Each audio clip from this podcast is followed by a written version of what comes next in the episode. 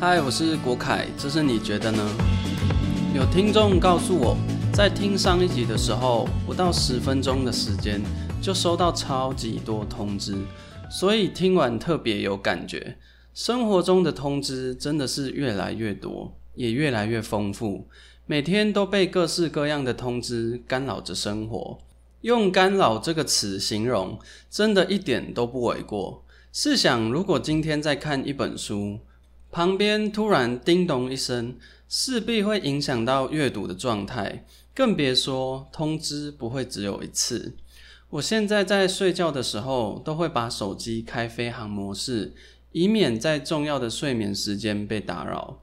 我知道有些人可能无法这样做，要二十四小时待命。如果你喜欢这样的生活，那就好好享受它；如果你觉得很痛苦，那就该好好思考，值不值得你这样付出。这里会分享一些人生的故事与经历，停下脚步，不要错过了。按下订阅，听完后也帮忙我分享给你身边的人。我们每周三与周六下午五点固定更新。今天要来分享我小时候通勤的经验。那真的是一段回想起来内心会五味杂陈的回忆。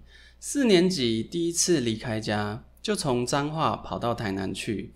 我家乡的交通真的是还有很大的进步空间，只有计程车跟一个客运，交流道开车都至少要半个小时才会到。搭客运到火车站要四十分钟至一个小时。客运也算是比较有年纪了，坐起来没有那么舒服。加上我从小就有晕车的状况，所以每次坐车都是一场煎熬。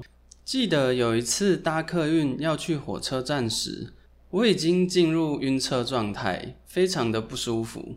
车子在中途停靠站停了车，上来了一些乘客，其中一个人坐到了我旁边。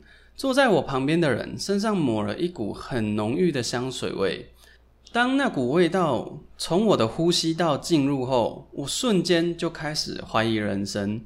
我心想：天哪！我才上车不久，到火车站还有一段时间，我熬得过去吗？那强烈的味道实在熏得我眼冒金星、头昏眼花，一直有一种想吐的感觉。强忍着胃酸逆流的痛苦，我闭上双眼，想催眠自己赶快睡着。依靠睡眠来减轻一点痛苦。皇天不负有心人，我的意识开始慢慢消失，但浓烈的味道还是不断飘来。我开始怀疑，我可能是被熏晕的。那为什么不站起来去做其他地方呢？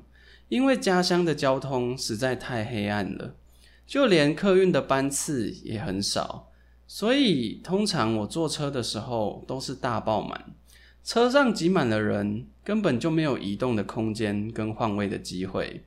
也因为车子稍有年纪，空调也不怎么强，加上车里人超多，汗与香水的交织，走到哪都是煎熬。虽然已经是十几年前的事情，但现在回想起来，还是具有满满的临场感。当年的感觉很深刻的烙印在脑海中。说到这里，我都有点想吐的感觉，是真的想吐。常年搭车的经验，让我现在对于客运类的通勤方式，打从内心感到恐惧。看到客运就浑身不舒服。简单来说，就是搭车搭到怕。所以我尽量能不搭公车跟客运，就尽量避开。搭到火车站之后，还要搭大概一个半小时的火车。下车后要走半个小时的路才会到学校的宿舍。从家里出发到学校，一趟下来大概要消耗我人生四个多小时的时间。有趣的是，我跟四个多小时这个时间很有缘分。在台南打球坐车要四个多小时，后来到台北打球坐车也是四个多小时，在之后到桃园打球坐车也要四个多小时。这里是不是有点疑问？彰化到桃园明明就比到台北近，为什么都是四个多小时？这就是最神秘的地方。因为交通方式的不同，所以一样都是四个多小时。就连我大学毕业后去服役，从我家到军队也是四个多小时，更是交通黑暗。每一两个礼拜就要来两次，来回一趟就要消耗我九个小时的人生。做了十几年，做到我现在内心充满阴影，想到要搭车就过敏。在外地生活的人有一个更痛苦的地方，就是逢年过节、年假的时候要抢车票，那个内心的忐忑，还有去搭车时车站的拥挤，连呼吸都要抢空气。不过每次经历千难万阻，回到家之后，内心总是充满平静，因为家里跟我平常生活的地方完全不同。回到家之后，真的会有能喘口气的感觉，可以让我暂时忘记世界的喧嚣。我很小就离开家，所以对家乡其实不太熟悉，反而对外地比较熟悉。每次家人在说哪里开了新的店，那个就在那里呀，我每次都听得满头问号，都要经过大家一番讲解后，才会大概知道。小时候离开家那一刻起，我就正式拥有了异乡游子、醋瓦郎的身份。四年级就开始当醋瓦郎，也是蛮特别的经验。那时候觉得没什么奇怪的地方，好像很自然。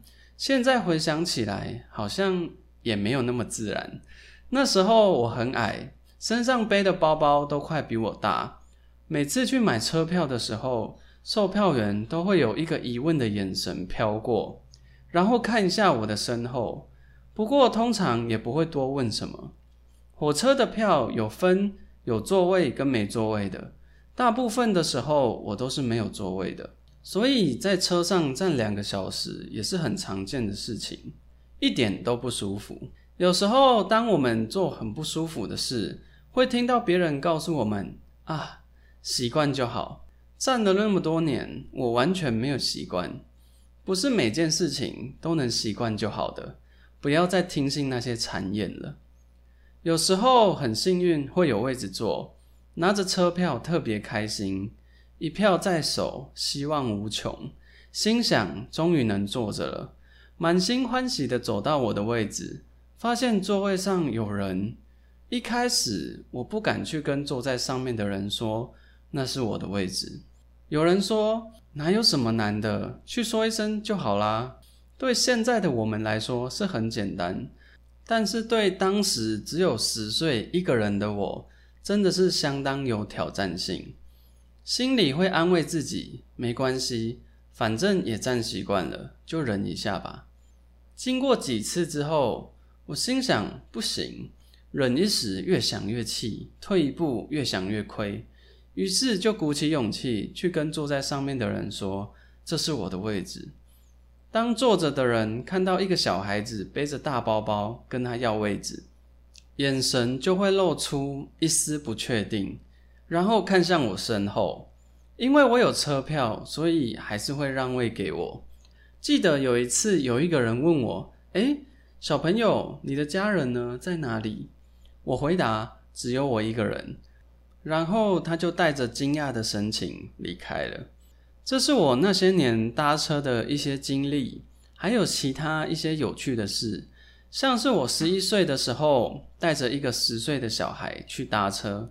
看起来真的很像要离家出走，这是另外一个故事了。幸好人类的交通有所进步，发明了高铁，舒适的程度跟移动的速度大大缩短了城市间往来的时间，也减少了在搭车时的痛苦。记得我第一次搭火车时是搭莒光号，我已经很久没有搭火车了，不知道现在火车有什么样的变化。那时候，举光号的门是可以自己打开的。有时候会走过去把门打开透透气，依靠着车门，吹着风，看着风景，真的不知道是哪里来的勇气。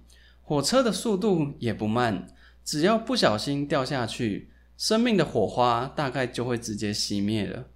不过，所幸我也平安健康的长大了，期待将来交通能够更加进步。黑暗的交通也会让你感到不悦吗？你在长时间的通勤时会做些什么呢？廉价时要跟大家塞车抢票，如果是你，你会怎么做？你觉得呢？帮忙我分享给你身边的人，也欢迎与我们分享你的经验。如果你生活中有遇见一些有趣、特别或有疑问的事，也欢迎告诉我。或许下一篇可能就是你的故事。我是国凯，下次见。